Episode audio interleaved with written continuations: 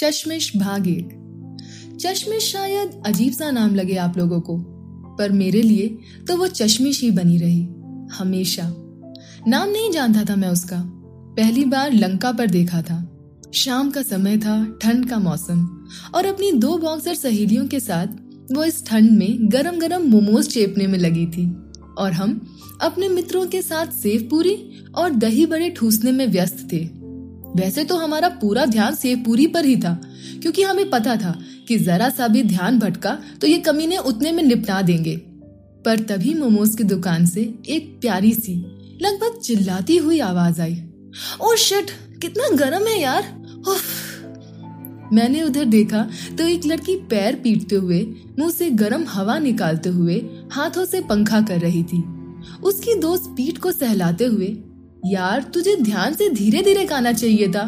तू हमेशा जल्दीबाजी करती है। उसने पानी पिया। ये सब देखकर मुझे हँसी आ रही थी और मैं मुस्कुरा रहा था। संयोग से हम दोनों की नज़रें टकराई। मुझे मुस्कुराता देख उसने मुझे गुस्से से घूरा। मानो उससे मैंने थर्मोडायनेमिक्स के बारे में पूछ लिया हो। मैंने भी धीरे से ये नज़रें झुकाई और वापस नज़रें सेवपुरी की तरफ़ केंद्रित कर पर सावधानी हटी और दुर्घटना घटी का मतलब आज समझ में आया। सेवपुरी खत्म हो चुकी थी। चौबे जी ने मज़े लेते हुए कहा, गुरु, या तो सेब पूरी खा लो, या फिर वो सेब खा लो? वैसे लगता था, आज किस्मत भी यही चाहती है कि हम सेब ही खाएँ। मैडम मोमोज खाकर सेब पूरी की दुकान पर आ गई। दूसरी तरफ़ हम लोग अभी खड़े थे। मैडम ने सेब पूरी वाले को ऑर्डर दिया, भैया, तीन सेब पूरी। मैं वहाँ रुकना चाहता था। मैंने चौबे से कहा, यार, दही बड़े खाते हैं। चौबे जी मुस्कुराए। बोले, मित्र, खा तो लेंगे, पर आज का पूरा बिल तुम दोगे। न चाहते हुए मुझे हाँ कहना पड़ा। चौबे ने बोला, भाई, तीन दही बड़े। सेवपुरी वाले ने कहा, भैया, बस सेव पूरी बना लें, फिर देते हैं। मैंने भी मुस्कुराते हुए कहा हाँ कोई बात नहीं, आप पहले उन्हें ही दे दीजिए। इतना सुनते ही उसने मेरी तरफ़ देखा। मैंने भी मुस्कुराकर उसकी तरफ़ देखा। इस बार उसने मुझे घूरने की बजाय एक प्यारी सी मुस्कान के साथ देखा, फिर नज़रें झुका ली मैं तो बस उसकी तरफ़ देखता ही रह गया। उसने वूलन टोपा लगाया था, जिस पर कुछ कार्टून टाइप का बना था। क्या बना था ये तो मुझे नहीं पता, पर जो भी था था बहुत प्यारा। टोपा लगाए, चश्मा लगाए, वो पढ़ाकू टाइप बहुत ही प्यारी लग रही थी। हरकतें भी उसकी बिल्कुल बच्चों जैसी थी। अचानक से दोनों हाथों की हथेली रगड़ते हुए कितनी ठंड है। मुँह से भाप निकालती, मानो मालबोरो लाइट पीकर ठंड को धुआँ धुआँ कर रही हो। तो कभी अपनी जैकेट की जेबों में हाथ डालकर उछलने का प्रयास करती हुई पैर पीटकर इठलाते हुए कहती, भैया, जल्दी बनाइए ना। मैं एक बार फिर से उसकी इन प्यारी सी हरकतों में खो गया।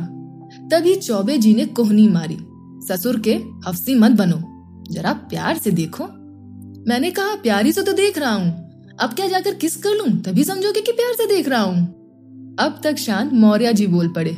साले, इतना प्यार से देखने को भी नहीं कह रहा। हवसी। हम तीनों हंसने लगे। उधर उनकी सेब पूरी भी बन चुकी थी। मैंने कहा, महाराज, अब तो हमको भी दे दो, दही बड़े। देखा उधर मैडम भी सेब पूरी खाते हुए ये सुनकर धीरे से मुस्कुरा दी हमने उन्हें देखा तो नज़रें झुका ली। शायद वो भी समझ रही थी कि हम यहाँ उन्हीं के लिए रुके हैं। अब अगर लेट हुआ तो रुकना व्यर्थ हो जाएगा। खैर, हम लोगों को दही बड़े मिल गए। मैंने कहा, ससुर के जल्दी जल्दी ठूसो, साथ में ही चलना है। मौर्य ने कहा, अबे, छिछोरे गिरी करते हुए पीछे नहीं जाना हमें। हमने और चौबे दोनों ने कंटाप लगाया मौर्य को। ससुर के साल भर पहले जो रोज भौजाई के लिए लंकेटिंग करवाए हो सराफत अली, तब तो ये छिछोरा पंथी तुम्हें प्यार की पहली सीढ़ी नज़र आती थी? नौटंकी मत कर, जल्दी से खा अब। उधर मैडम लोगों ने बिल पूछा, इधर हमने और चौबे ने एक ही बार में दही बड़ा, दही समेत ठूस लिया। पर मौर्य, अभी भी दोने में चम्मच मारने में लगे थे। चौबे ने कहा, अबे जल्दी करो। मौर्य ने तुनक के कहा, थोड़ा तेज, उन्हें सुनाकर, खा लेंगे तब तो चलेंगे, इतनी जल्दी क्या है? हमने सेब पूरी वाले से कहा, भैया, पैसे इससे ले लेना, ये आराम से आएगा। चलो रिजॉबे इतने में मौर्य कहे अबे रुको, हो गया। दोनों और चम्मच डस्टबिन में, दही बड़े पेट में। ये सब देखकर वो तीनों हंसने लगे। दुकानदार और हम लोग भी हंसने लगे। खैर, पैसे देकर हम लोग भी उन लोगों के साथ ही चलने लगे। काफ़ी शांति से हम लोग चल रहे थे। ना वो सब कुछ बोल रही थी, ना हम लोग। लंका गेट आ गया। मुझसे रहा न गया। मैंने कहा, यार चौबे जी, सोच रहे हैं कि मोमोज भी खाने चाहिए थे। मौर्य ने कहा तो चलो, चलते हैं फिर? चौबे ने मौर्य को ठोकते हुए बोला, कल के लिए भी कुछ रहने दो। हम एमएमवी पहुँचने वाले थे। मैंने कहा, यार ठंड बहुत है, एक टोपा भी ले लेना चाहिए, कार्टून वाला। चौबे जी कहे हाँ ससुर के, तुम चश्मा भी ले लो। अब वो तीनों भी मुँह दुबाकर हंस रही थी। वो अब एमएमवी में घुसने वाली थी। तभी पता नहीं क्या सूझा कि मैंने तेज से चिल्लाया। वैसे चश्मिश लड़कियाँ बहुत प्यारी लगती हैं, बचपन से ही। वो मेरी तरफ़ मुड़ी और तेज से घूरा, जैसे मेरी दोनों किडनी निकाल लेगी। मैंने दोनों हाथों से कानों को पकड़ा और माफ़ी मांगने का इशारा किया और वो तुनक कर चली गई और हम उसे देखते रहे। उसकी दोनों सहेलियाँ तो हंस रही थीं, पीछे मुड़कर। पर वो जब मुड़ी तो वही गुस्से से लाल।